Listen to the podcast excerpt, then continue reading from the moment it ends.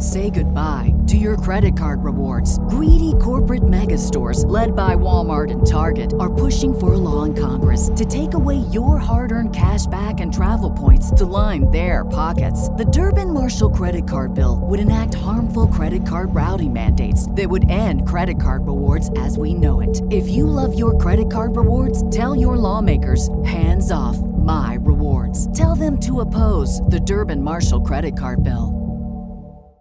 Welcome to the podcast, everybody. This is your host, Madelyn Victoria Moon, and I am on a roll right now. I'm recording this a little bit before the podcast airs, which most podcasts are like that.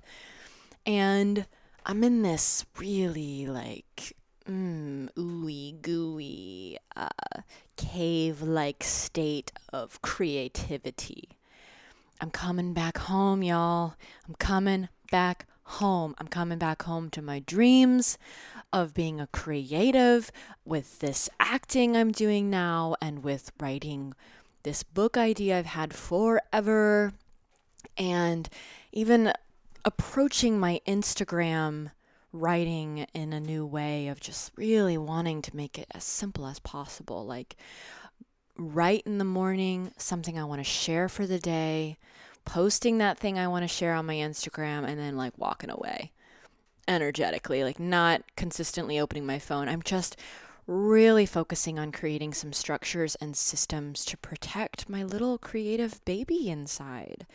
My inner child who just wants to go back into um, where would my inner child be going? She would be going to the Shire she'd be going to the Shire, she'd be wearing like corsets, and she'd have braids in her hair, and she'd be eating honey all day long and drinking honey wine and be singing songs and playing the flute. Like, if I could do anything and just transport myself into some magical place, I would probably be in the Shire as a hobbit. Just having fun all day long, making love, eating food, singing songs, and waiting for Gandalf to arrive on his carriage. But I'm not doing that right now. So the next best thing I can do is imagine it and be creative and allow myself space to just go there, like energetically, um, metaphorically, spiritually, relationally, just allowing myself to make up worlds in my mind. And that's what's allowing me to go back to my creativity. So many of us are so blocked. We're so blocked from our creative spirits from writing nonsense, from singing songs that also are nonsense, from like poetry. Like poetry really involves a certain level of letting go of what makes sense, the sensical in life. Sensical? Nonsensical? Yeah, that's a word. So that's where I'm at right now of looking at my 2020 as a year of creativity maybe that'll be my word for the for the year. I never remember my word for the year at the end of the year. So I realize it's not that important of a thing to me. If I can't remember my word of the year at the end of the year, it really shows that it does not mean that much to me. But if I was to have a word of the year this year, it would be creativity. Coming back to my creative heart and the best person right now for us to talk about this with is today's guest. She is a catalyst for why I am reignited in my creative spirits and being disciplined, summoning up my masculine to create a container for me to flow in my creative spirit again. Today's guest is Maria Stark. Even that name, oh my God. Maria is an award winning vocalist, composer, producer, performer, and multi instrumentalist. She is a storyteller, bard, poet, and muse. When she's not on stage or deep in her craft, Maria offers her medicine as a musical midwife, supporting the archetypal embodiment journey of her students. She is a mentor in the art of voice and songwriting, working with those passionate about refining their unique sound and bringing it to life. Steeped in the alchemical arts of womb clearing. Yes. She currently leads her Voice of My Womb vocal enrichment workshop series globally and online.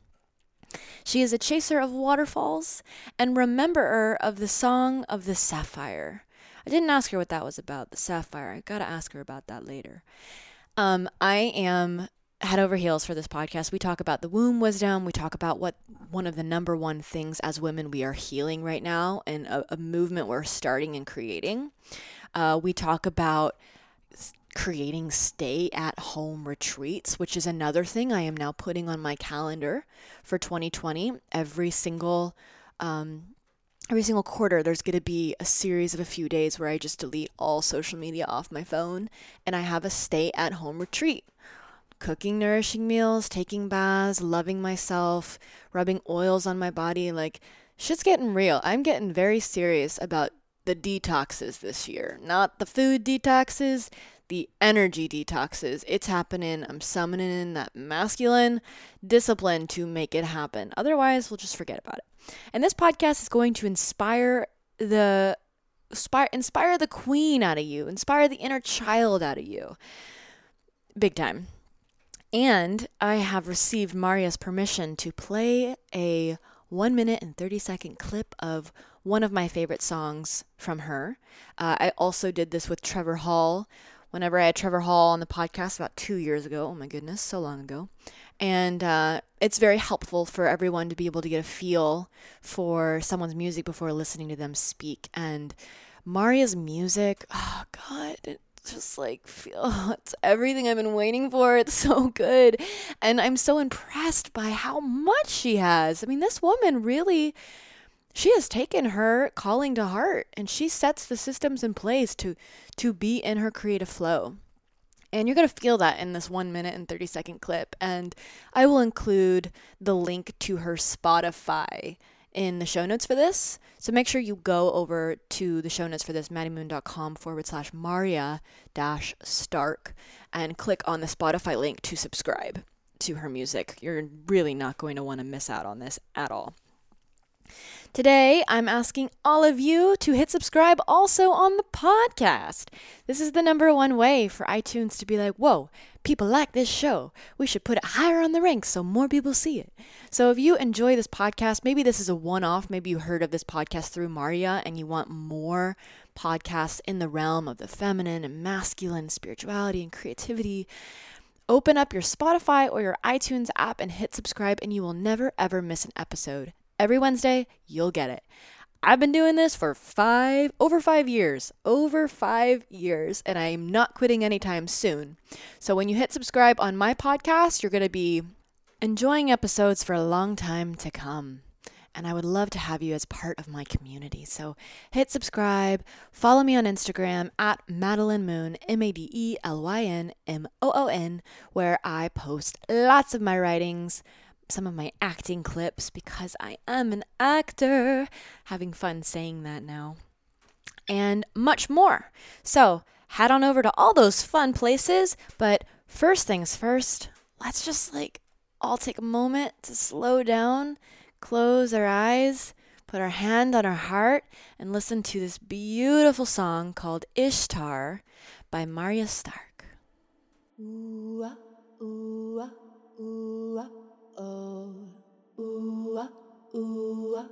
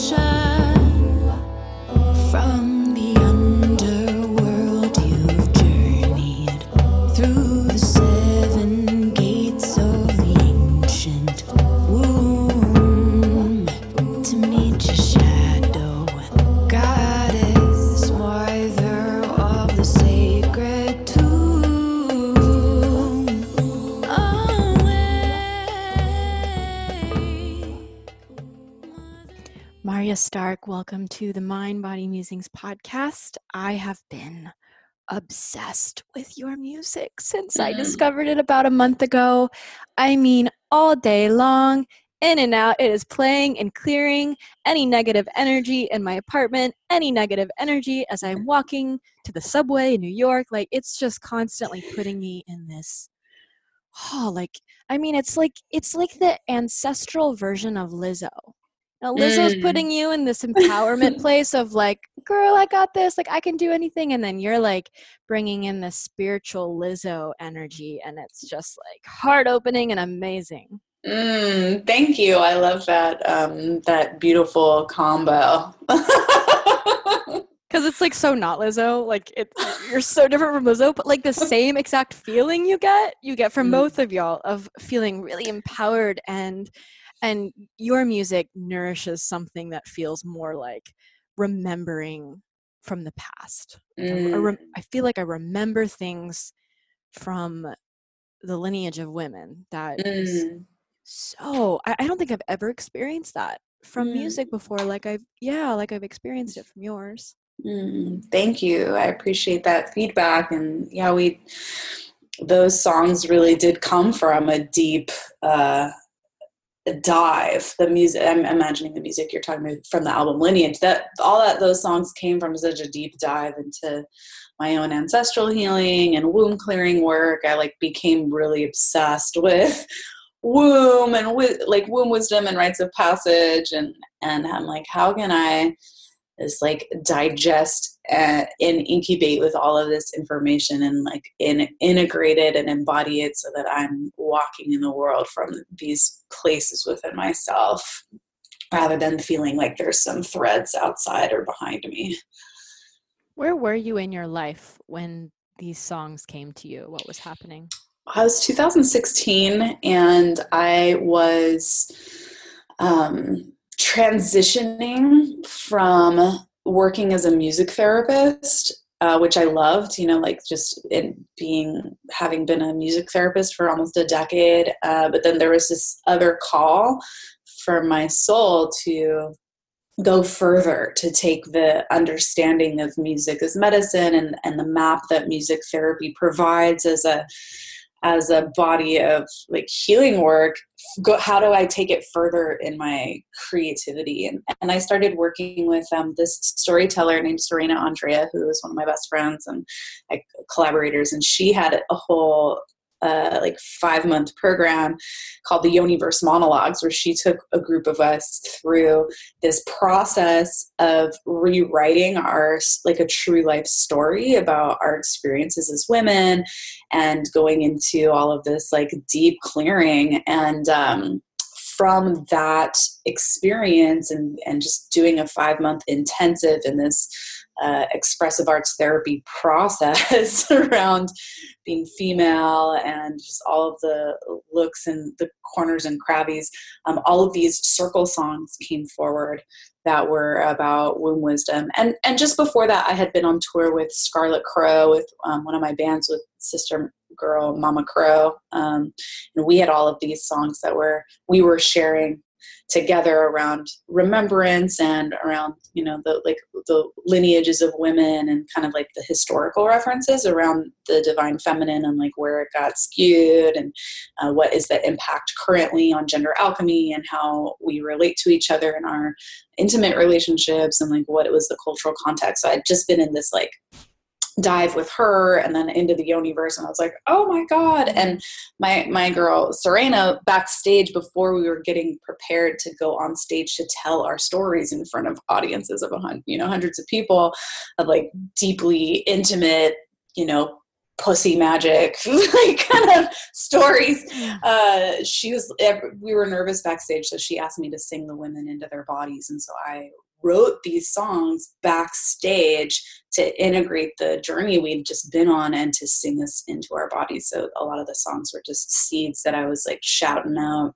They were singing back and they became this these What? songs, this body of work. Totally. So you were backstage and you were like, I'm gonna sing them into their bodies, and this line works, and this line works, and then you went out there and you did it, and then later that night you're like, let's put this someplace on a piece of paper and like add Totally. it later. Wow, Yeah. what a process! It was beautiful. It was like very emergent. It was in response to a request, and it was in response to um, preparing to break the silence so that these true life stories could be heard and experienced as medicine by the whole community and bring us all closer together. And so these songs came as a way to weave all of that process together and it's been so beautiful because those songs on lineage started just to get shared. Before i'd even recorded them they were starting to be shared in circles and they, they've woven eh, so me into so many threads and into so many communities and and became like a real uh, cornerstone for the work I'm doing now, and it's it's been really fun to see like this unexpected because those songs, you know, I'm a songwriter and like a storyteller, and I like writing like art art songs, you know, like bard bard arts. But these songs, they're they're really different. They're like they for me, they're medicine songs. They're like circle music. They're not where I necessarily hang out in my like deep per you know it's like one voice of my creativity but it's just been interesting to see that these things that i had to do almost just to document this kind of healing journey i went on have become this this wave that have has carried and so i just I bear witness. I'm grateful. I'm grateful to to feel so many folks connecting with those songs, and mm. it's just an honor. What has your journey been like becoming an artist? Have you always been this way? Was it supported as a child? I have always been this way, and I am a blessed artist in that my parents deeply supported me, and my mom definitely went out of her way to create context for me to go deeper into my art and into my music and expression. And it's been it's something that um, i've all i mean i think a lot of children left to their own imagining are very creative. Um, and i i happened to be uh, one who like was so taking a stand for my own creativity and had other people taking a stand for me that it really got to flat to, to flourish um, so yeah, I went to you know always as a grade school. I went to a middle school and high school that was steeped in the performance arts, um, like one of those performance arts schools, which was super fun. And went into college studying performance art and, and vocal alchemy. But I, st- I I got into music therapy when I went to college, which just kind of changed the paradigm for me of how I was relating to my reality and um, and that really opened up this whole other kind of like the bardic arts, the healing arts, the you know compassion communication, intimacy practice, uh, looking at all of the other things and then how to weave all of that and then it's just continued to to grow. I've been writing songs my whole life and and mm-hmm. really dedicated to it as a as a craft for you know over 20 years. What exactly is music therapy? Yeah for anyone who doesn't know. Like what is going on? Well music therapy is a um, it's a body of work, it's a discipline that is paired with other kinds of um, medicines, it's a holistic health practice, and music therapy is the use of music in therapeutic settings. So um, we go depending on the population that we're working with we have a different kind of approach to how to work with music to build relationship to help um, uh, support rehabilitation if there's been traumatic brain injury or uh, if people are doing deeper PTSD healing. I've worked with people who've had strokes. I've worked with people who've had, you know, kids with um, different abilities, um, autism. People are recovering from uh, addiction. It's like the the scope of practice for any expressive arts therapy is very wide, uh, but the principles are that we that music. Uh, it it engages our whole system. Like there's very few processes that activate our entire neurological um, system. You know, like have these brains that we work that, you know, we have like our frontal cortex and it does these things and our, you know, these parts of our brain, they do these other things and fine motor skills, gross motor skills, uh, imagination and like working these pieces. But when we're involved in a musical process, our entire brain machine comes online and there's something really powerful in the contemplation of like wow when we're engaged in creative process and musical process all of us is turned on mm. and so it, it it occurs that we are designed to process music in a way that puts us all together or like creates this whole um, electrical grid that's aligned and on and and attuned. So when we apply that to people who maybe they've had parts of their brain go offline. It becomes a way to start bridging places that are, are injured or they have gone dormant or to create wow. neuroplasticity because we're engaging our, our body our memory our imagination our breathing our, our fun. And it's a fun process. And you know so many studies about learning and says like well you can learn something after 400 times of repetition. Unless you're playing then you can learn it in 10 or 20 oh so yeah. it engages that part of us that is designed to play and designed to communicate and connect and create harmony. And so it's really a body. I love it. Like music therapy is such a, a powerful body of work, and the, the the philosophical roots of it as a modality are are so pure and universal, and it's just steeped in like human beings connecting with each other and celebrating life together. Mm no yeah. matter no matter what's going on with you and you're unfolding if you've got injury if you've got had harm if you had emotional whatever like you're invited to come be in the musical experience and that starts to create a like a repairing. God it's so it's so beautiful how powerful music truly is. Like what would mm. life be like without music? I just can't even imagine it. Yeah. And there's that's how i really get into my own embodiment work is hand picking certain songs that feel like they're going to help me touch the parts that need to be touched that day emotionally and and making that a sacred practice in itself of choosing these songs and then mm-hmm. getting on my mat and moving my body and processing whatever needs to be processed. But truly it, it's running on those songs i pick. Like mm. my practice is really i don't think i ever emphasize this really but how i move my body is 99% based off of what music I'm picking to mm. move to that day. If I'm picking I don't know, Rage Against the Machine, I'm going to be releasing a lot of anger. It's it's just I mean that's how it works. But mm-hmm. if I'm mm-hmm. picking songs that remind me of when I was 13 and I used to listen to that music at the same time I was going through that thing with my family, that can take me back to that time to actually heal that thing when I was 13 going on mm-hmm. with that thing with my family that I never really knew how to heal.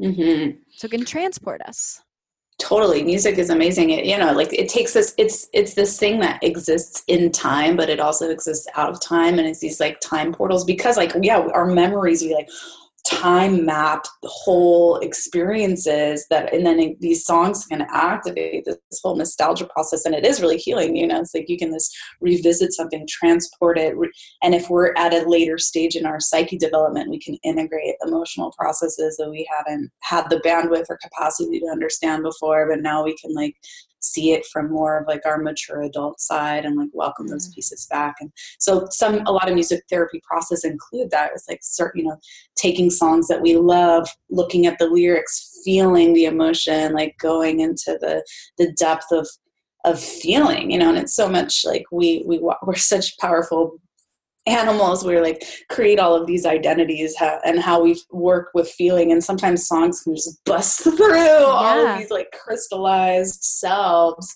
that we like have adopted to function and survive in, in society and with expectations and whatever. And sometimes music can just penetrate through all of that bs and and connect us to something so much you know more pure and essential to who we actually are. And i think that like when we we have we can start building bridges to these other parts of ourselves we can start coming online and and and and working with more of what we have you know mm. just inside of us yeah, I believe that a two minute song can touch something and dissolve it in the same way that like 10 years of just talking about that thing you know so you can you can listen to one of these songs move your body touch that part of your heart that's trying to open to that mm. or not i mean i'm all for therapy it's great and it keeps us in the headspace and things mm. like music and sensory experiences get us embodied in the body Mm-hmm. So, how do I phrase this exactly? This is a big question, um, but I, I want to go into like your mind because I have a very strong intuitive hit that you know a lot about the lineage of the feminine and of women, and mm. I'm curious, what are you feeling is one of the biggest things as women we are collectively healing when we do ancestral lineage healing and work? Ooh, There's a lot to be said here. Yeah, I think one of the I can speak from personal experience and and what I gather from working with so many women. Um, number one, I think that women are at a at a point where we are noticing that our natural time is different than what the like collective time relationship is that like mo- modernity and the pace of modernity does not actually match a, a female body sense of time and that one of the ways that we are reclaiming our voice at this time and reclaiming our embodiment is to really be in a deeper relationship to what is my natural time who am I week by week based on the hormonal song that is playing in my body? What is actually optimal for me one week is different than what's optimal for me the next week is different than what's optimal the next week it's different than what's optimal when i'm bleeding. And i think that this is one of the most essential nutrients that women can start to reclaim within their beings and start bringing that balance back to the song of the village. Because so many people i think are missing the juiciness of um, the female presence when she is connected deeply to the song of her own body. And one of the ways that that manifests is is expecting us to be expecting ourselves to be full a full moon when we're a new moon or expecting ourselves to be a waxing moon when we're actually a waning moon. And the and the idea that um, the kind of productivity and focus that I have in a week when I'm like in a dynamic phase of my cycle or when I'm ovulating, that if that doesn't carry over the week before I'm bleeding or when I'm bleeding, that there's something wrong with us rather than there is a natural creative cycle that half of the population goes through biologically that is a match for what happens in the natural world. And we've disconnected so deeply as a culture because our priorities have about, been about accomplishment and um, the bottom line and a very strong linear thinking, and it's been an imbalance um, that has taken its toll on women's wombs, it's taken a toll on women's bodies, it's taken a toll on relationships, it's taken a toll on family systems. And it's one of the causes, I believe, of a lot of the womb diseases that we're seeing. And, um, and it's creating a quality of life that is um, yeah i think it's harmful and i think it's creating a lot of soul sickness. And so and and for me how i perceive it in the great song cosmology of the, the of the Gaian grid so to speak is that we're not actually singing our song. Like we're not using our voice coming rooted deeply from the source of value of who we are as mythical song beings, as a female bodied individuals, which is very different than our masculine counterparts. Um, that we are not using the voice that's deeply connected to that root system, and so there's a miss there's missing tones in the song frequency of what would actually be a, a pitch match to what what the like the natural world is calling forth from us. So I think that that is one of the key pieces around doing ancestral work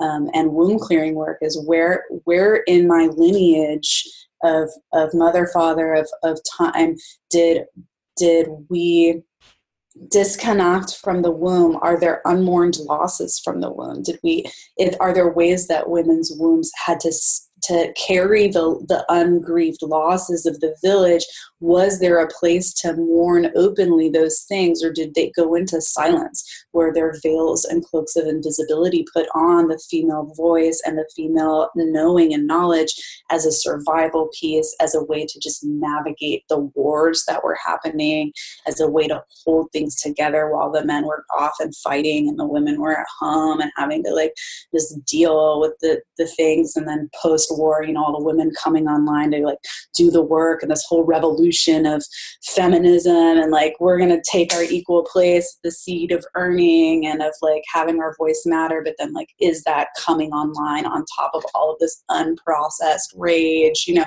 So there's all That's this. so good. oh my god. Oh my gosh, can we can we zo- zoom in on that? Because that's Totally. yeah, like you just hit something that um, I was talking about this the other day, trying to put it into words, and you're bringing it full circle around. Sometimes when I talk about feminine and masculine and Mhm. how it's a gift for the feminine, because we're powerful as fuck, and for us to be able to choose to let go with the chosen conscious king and Mhm. for them to lead us into places maybe we can't lead ourselves like that's a gift to me and it doesn't feel Mhm. like anything's being taken from me because i'm so I, I feel so self-assured that women and men are equal in all ways and, and i mean like in value. Our gifts are different but in value we are. And um i still get heat from women who will read the things that i'm writing and i get it because sometimes it's out of context they're not following my message and hearing all the ins and outs i'm sharing about the feminine masculine. They just see that one post that's about like submitting to your king out of choice and then that triggers something within them of like how dare you? That's not serving us as women to Mhm. to um be led. Like fuck fuck you for that. And then i'll i'll try to like share with them you know hold on it's it's not what i'm saying like you're you you can listen to my description on a deeper level or not but um coming full circle to what you're saying it's there's an energy of that of the unprocessed anger underneath and un would you say like not not cleared not healed that leads to we're putting all of this rah rah rah we can do everything we want to do we're all equal we have the loudest voices on top of that right. that anger Yeah. There's like unwarned, there's unwarned, there's unwarned shit. And, and the, uh, it's like the causes of imbalances have not been deeply mourned and held in, in a, in a way where it, everyone involved can bear witness and mourn together. And so there's all of these, I see strategies on top of that to like problem solve and do the thing and it creates this depolarization between the masculine and feminine i, I feel you I, you know i love i love the the that Deida David Deida lineage of perspective around the the play the divine love play between the masculine and feminine and the like feminine heart being led by the trustable king. But there you know for a lot of women i'm imagining they haven't had a great example of a trustable king. And so they're like submit to what? The jester over here? They're like fucking like boy Totally. prince like i ain't like submitting to that shit. Fuck no. Totally, um, I get that. that's so true. And so it's like how do we call forth our kings and how do we as as women who who want to like summon forth the the availability to be guided and led you know it's like how do we make ourselves available to be met in response to that? And like what is the field of energy that would give rise to the like any way that the masculine shell has like held back his king because he's also still in his archetypal like evolutionary process you know like and so from my perspective the great work that women get to do is deeply steeped in this womb clearing stuff because that is actually what clears our womb of the energetic signatures that are holding on to these resentments and these um, misalignments around our own voice and our own boundaries and the ungrieved mourned losses of our mothers and our ancestors and it creates a space for us to actually arise new with a space open to, to for a new vision to come forward but if we are arising with our power on top of all of this upset that that is going to be the frequency range that we're going to keep meeting our Mm. beloveds inside of Oh, so true. How does one heal, do the womb clearing and healing if they don't have any resources to know in their particular lineage or they're just out of this loop of like I don't know what happened in my specific lineage to mourn, but I feel this Mm. deep I feel the deep mourning, but I don't know what it is. How do they go through the process of clearing the womb, mourning what needs to be mourned in in a container without knowing the specifics? Mm. Well, I mean, this is, and this is like kind of this the big steep of a lot of the work that I do in person and in some of the courses that I teach is that like we take women through different rites of passages and different explorations and inventory processes around what are the stories that they know and what are the stories that they don't know, so that we can actually under start to understand what is there to know Mm. what it, what's possible in the knowing that my my body knows um, what what are the stories that my mother like have i even asked my mom? You know do i have access to my mom? Have i asked her about her stories around her womb? Am i even relating to my mother as a mother and as a woman or am i relating to her as some weird parent figure? You know that's still like am i still like inside of a construct of my own mother that is has dehumanized her you know and so there's there's a lot of layers to this at how we can start to un- unpack that. And i think for you know there are sometimes we don't have access to to those that level of intimate connection with our parents for whatever reason. Um, and so that is also information you know and i think that with any of the nervous system and like somatic healing stuff it takes time it takes um will you know it takes slowing down and asking and listening. And some of my favorite ways to do it are are yeah like through we were talking about this before we got on the phone but like through toning and through embodiment work and through starting to use the voice as a way to connect with the parts of myself that I believe I don't have access to and actually just start calling forward from my body hey is there any information in my body that i need to know in order or i- are there any somatic pieces in my being that are calling are like what what quality of safe space do i need to create for myself so what is inside of me that's dormant or that's being held back feels safe enough to emerge on its own. So it's not like a, a, hunt, you know, it's not like a treasure hunt of like digging through, like, where's my trauma? Where's my trauma?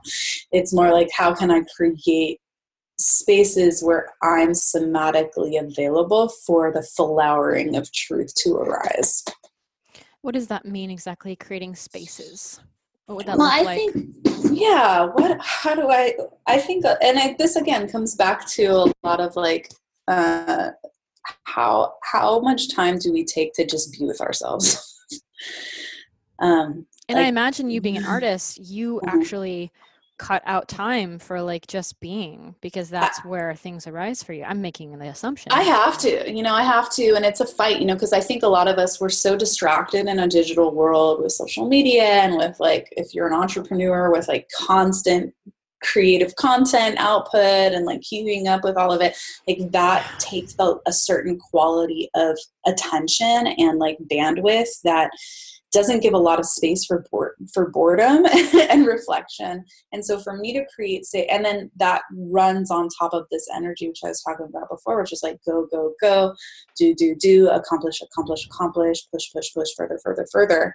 And that doesn't stop unless, you know, take the time to, to create a halt. So one of the ways I create space for myself is I will several times a year take times where I'm completely unplugged from the internet from my phone and I'll take and I'll take, you know, for a couple of even if it's just one day, but sometimes I'll just do like 6 days, 7 days and go on personal retreat where I mm-hmm. am doing a lot of inventory. I'm writing every day.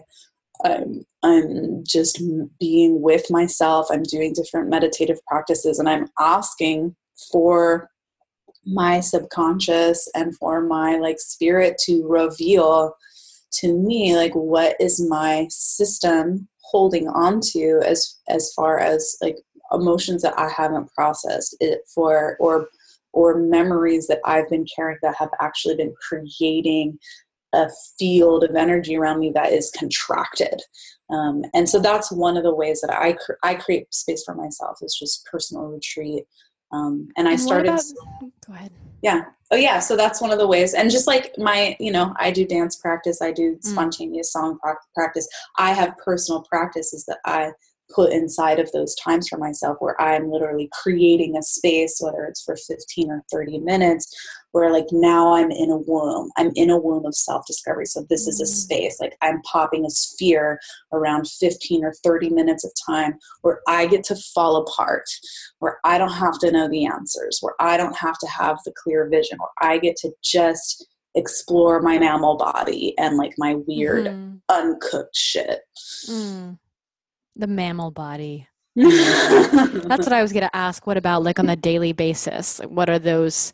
I'm like I'm at because I I get so sucked into aimless, pointless scrolling and social media, and it goes into not that I'm actively comparing my content to theirs, but subconsciously there's something going on there of like perceiving how many other people are producing content day in day day in day out and it's just overwhelming and then it leads me somehow to just scrolling even more mm-hmm. and that mm-hmm. pulls me out of any potential i would have for thoughts and feelings to arise and come up for me and i create these structures sometimes and then i just lose i lose them like uh-huh. i'm not i'm not disciplined with creating these every single day structures for like what you do letting go of social media for one day or six days that would be so healthy for me and the retreats as well i'm hosting them i don't always take time to do them myself and there are uh-huh. things that i'm like i need to do that and then i'm like oh but i should host one instead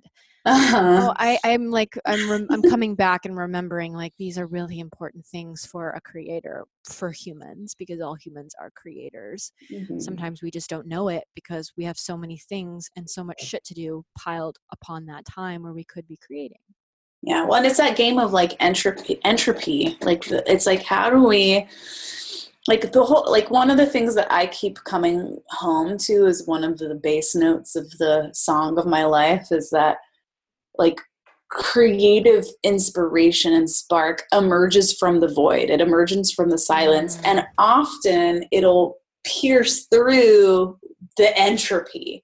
But entropy like you know like entropy and order right like these is it's kind of like when I think about the heart, you know, in Chinese medicine, like and order is one of the the values of the heart. It creates peace. It creates this calm fire. Entropy creates all of this like ecstat, like excitement and like kind of anxiety. And so we have these like two heartbeat, like this beat of life, this entropy and order, this boom boom. It's the it's the feminine and masculine. It's feminine I've and never masculine. heard of it like that. Entropy and order. It's so beautiful. I've got to write. And it. so when we have these moments of epiphany, right, like creative epiphany, it's almost there's this like moment of coherence from the from the entropy but entropy will never like end. Like we cannot fight the end of entropy. Like it is we either embrace and become really good friends and have an incredible sense of humor about the un unending inevitable stuff like dust will continue to gather like the leaves will continue to fall. You can rake your yard and the next day there will be shit all over it.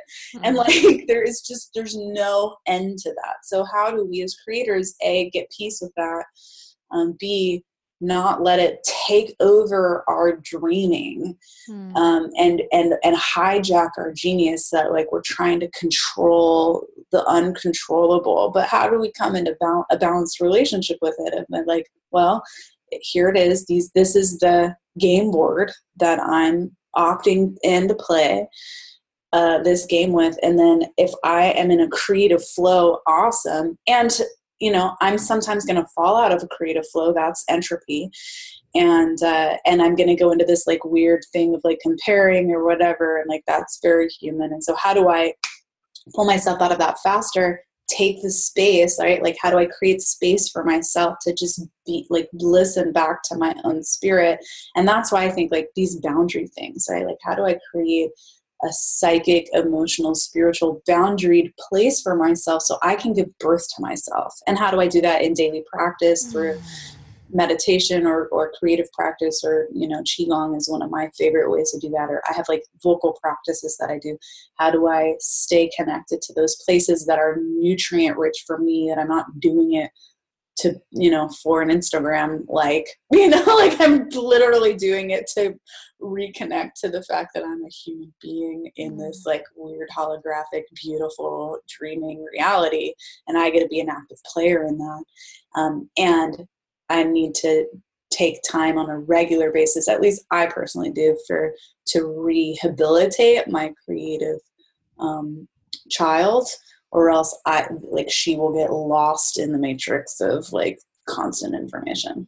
Mm. It just happens, you know, and and there's nothing wrong with me about that. It's designed that way. It's designed to hook into my addictive patterning, and so it does a great job. And so now that I know, like it's it's up to me as a you know as a someone who wants to increasingly take responsibility for the machine of my brain body um, to know what kinds of programs get hooked in there and like, and take care of the software and the hardware sometimes. So I can be like, hey, hey, hey, here I am, here I am, like free of all of the conditioned other people's thought processes. Do you have support when it comes to your business for social aspects so that you can uh, feel protected, or do you handle all that yourself? I'm like, I have an assistant that's starting to come online and support me a little bit. I, it's mostly been me, and um, it's in, you know it's growing. Like everything's growing. I, I I'd say it's it's for the social aspects so it's mostly me like interacting and like creating the things and creating the flow. So i've just had to get to a i am increasingly coming to a place where i'm like i'm gonna do this for me.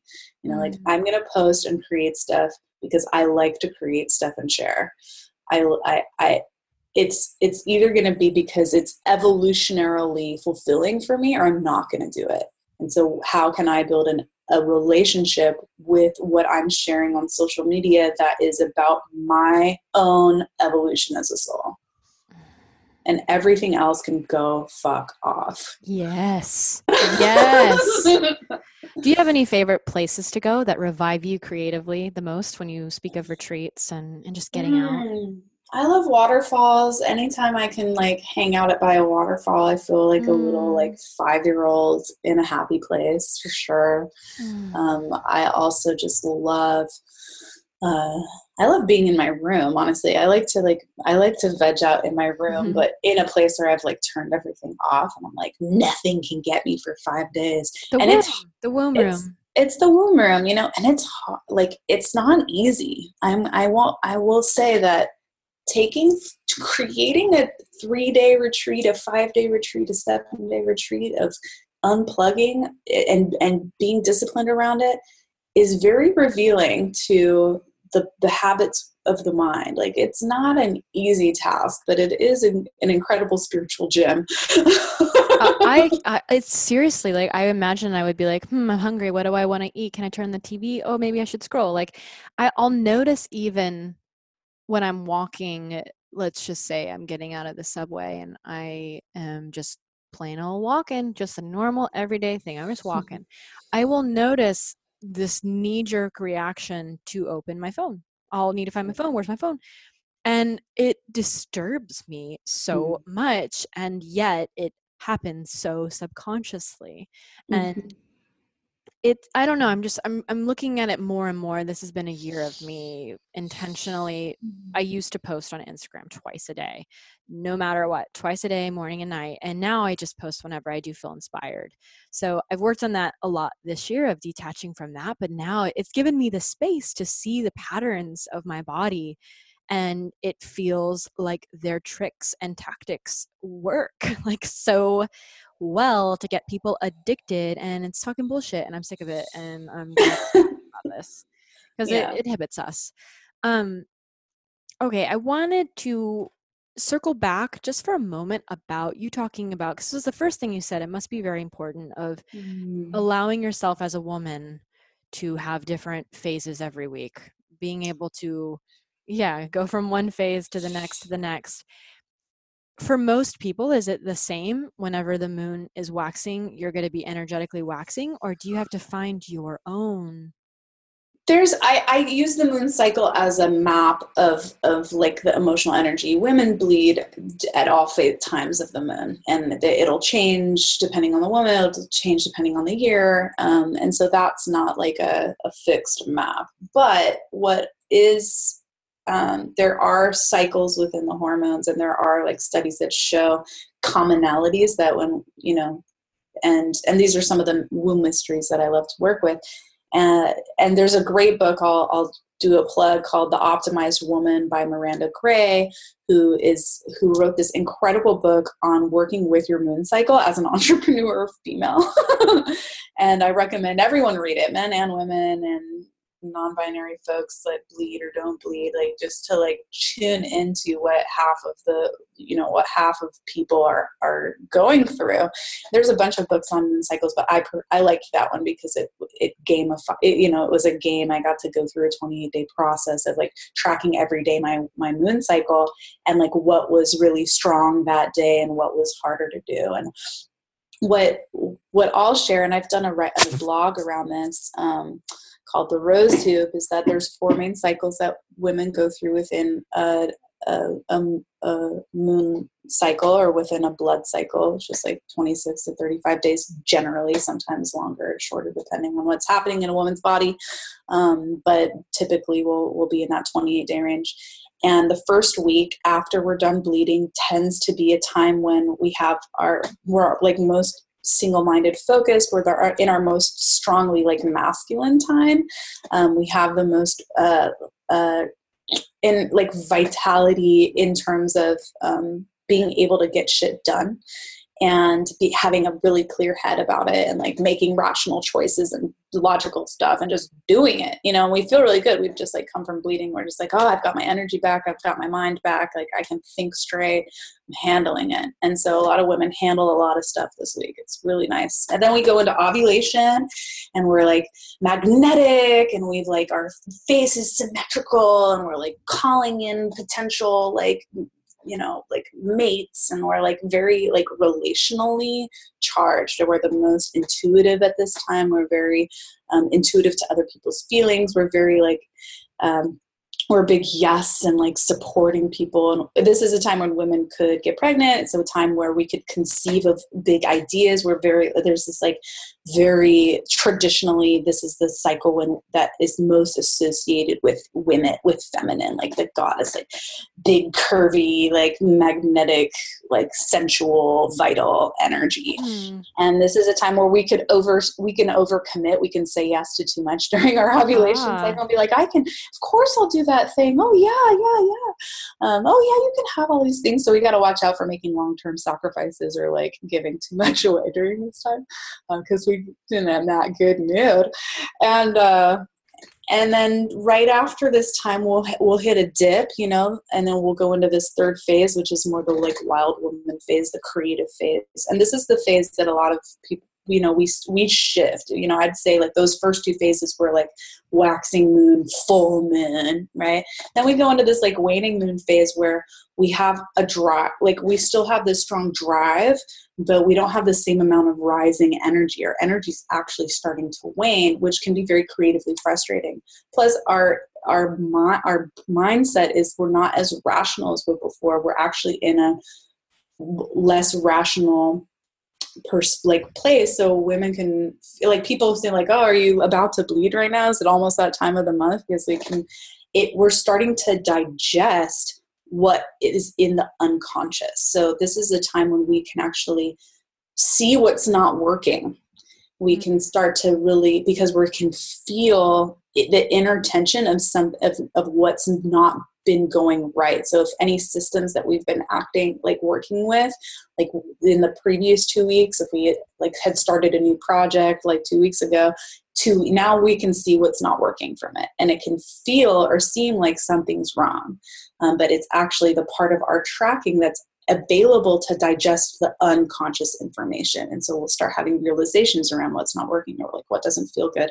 And where our hormones are starting to like drop and kick and we're not as connected to the like stream of of focused energy and then and which our culture values. So now i'm in a place of my cycle that is not valued. It's and so now i'm not it's it's harder for me to value myself in this cycle. And yet this is a time when we have we can be very creatively prolific. We can have huge incredible insights because we're not in a rational state. We can have out of the box thinking. Like suddenly we can make connections about um, about and problem solve in a different kind of way. And so it's incredibly valuable time.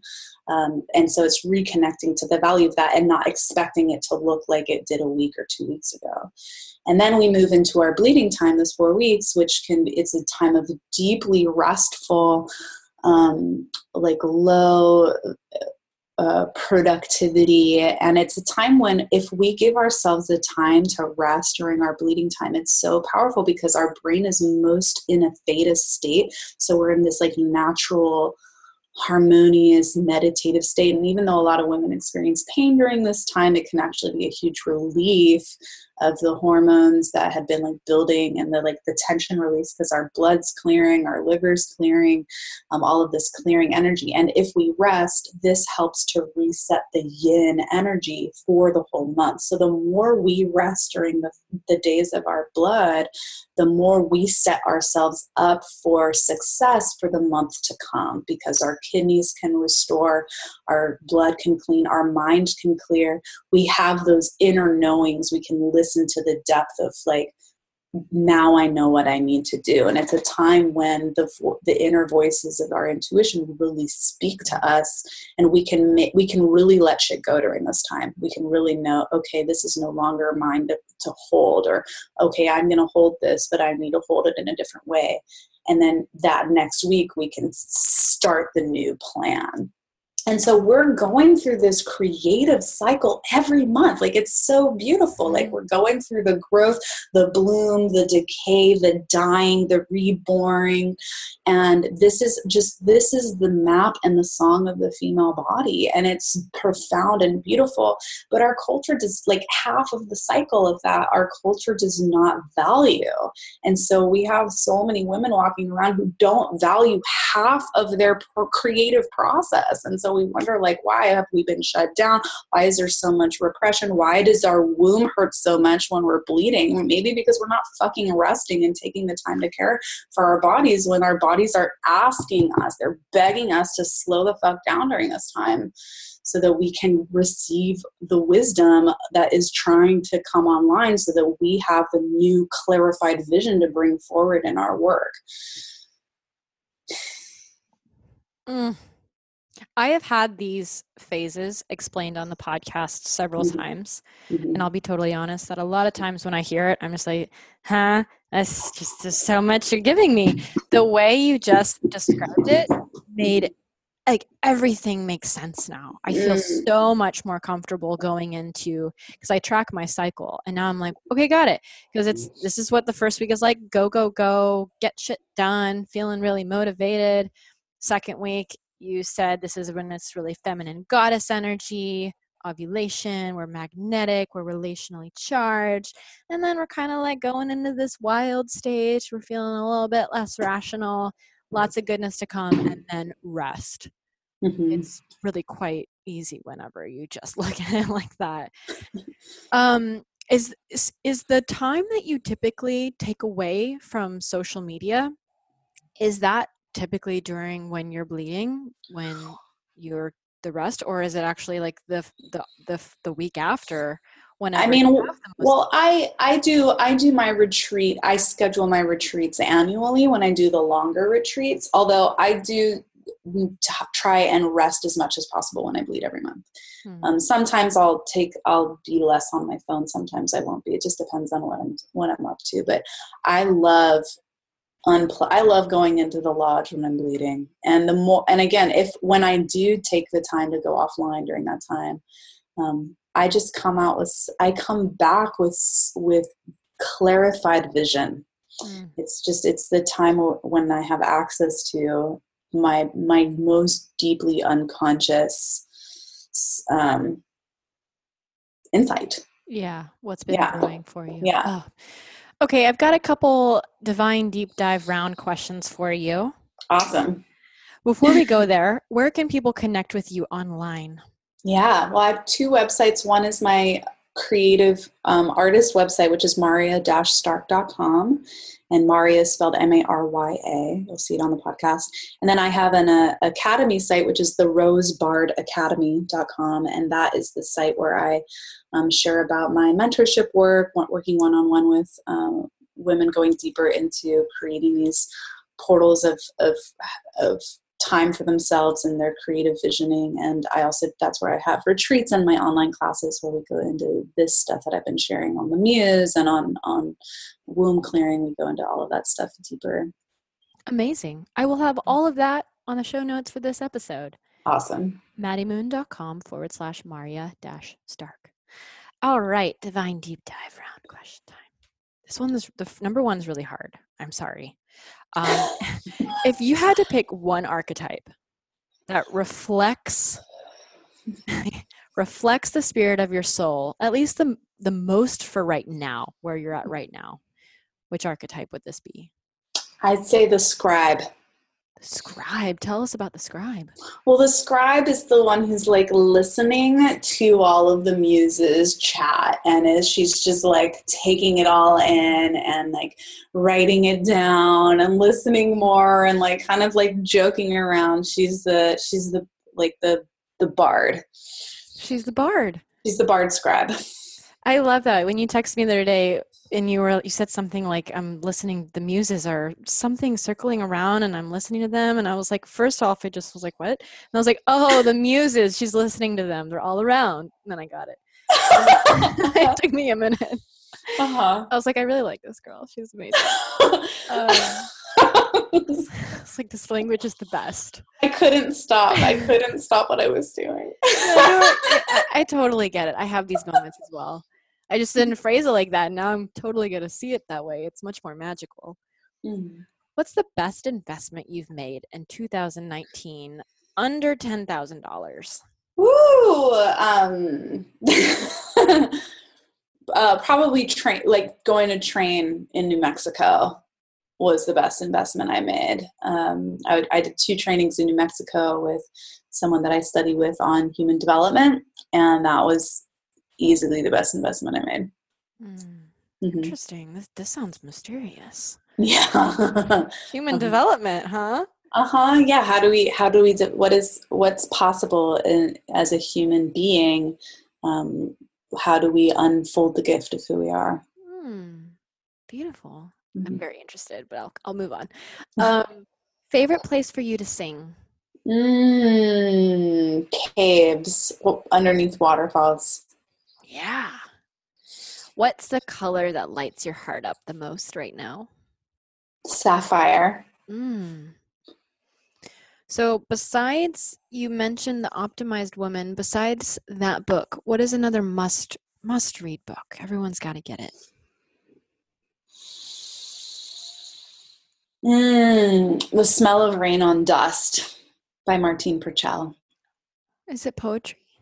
It's you can call it poetry it's it's muse it's prolific musings and speaking about the power of grief and mourning at, as praise for life and he is absolutely a poet and so it is a, a wash of um, virtuosic language that is extremely beautiful and enriching when i get married one day if and when will you sing at my reception sure all right. Glad we got that out of the way. Um, final question Who would you say is one of your most significant mentors or teachers? Mm. Gosh, there's so many. I've been really blessed with incredible mentors and muses in my life. Um, I'll mention my friend Laura Layla, who has been in my team for the last 10 years, and we actually just created a class together uh, called Honoring the Losses of the Womb, where she got to share her wisdom and hold ceremonial space for women who'd experienced um, any kind of loss of the womb, miscarriage, um, loss of innocence, just like loss of child. And she has been a profound influence and mentor and friend to me, and I've learned so much about how to be with my woman self uh, through her holding and knowledge. So I'll, I'll, share her. She's an incredible leader um, and uh, alchemist, and I love her. Mm, mm. I love I love that you just mentioned your friend as your teacher and mentor. I think that's those are the best friends, mm-hmm. the ones we see in those lights. Marya, thank you so much for coming on in the podcast. You are doing significant work in this Mm-hmm. world, and I am so excited for my audience to, to know about your music now. It's gonna Mm. it's gonna impact them tenfold. My pleasure. It's been so fun to connect with you and hang out with you today. Thank you again for inviting me and to everyone who's listening. Um, I love you all so much. Thank you for taking the time to be with us today, and I look forward to weaving together at some point down the line.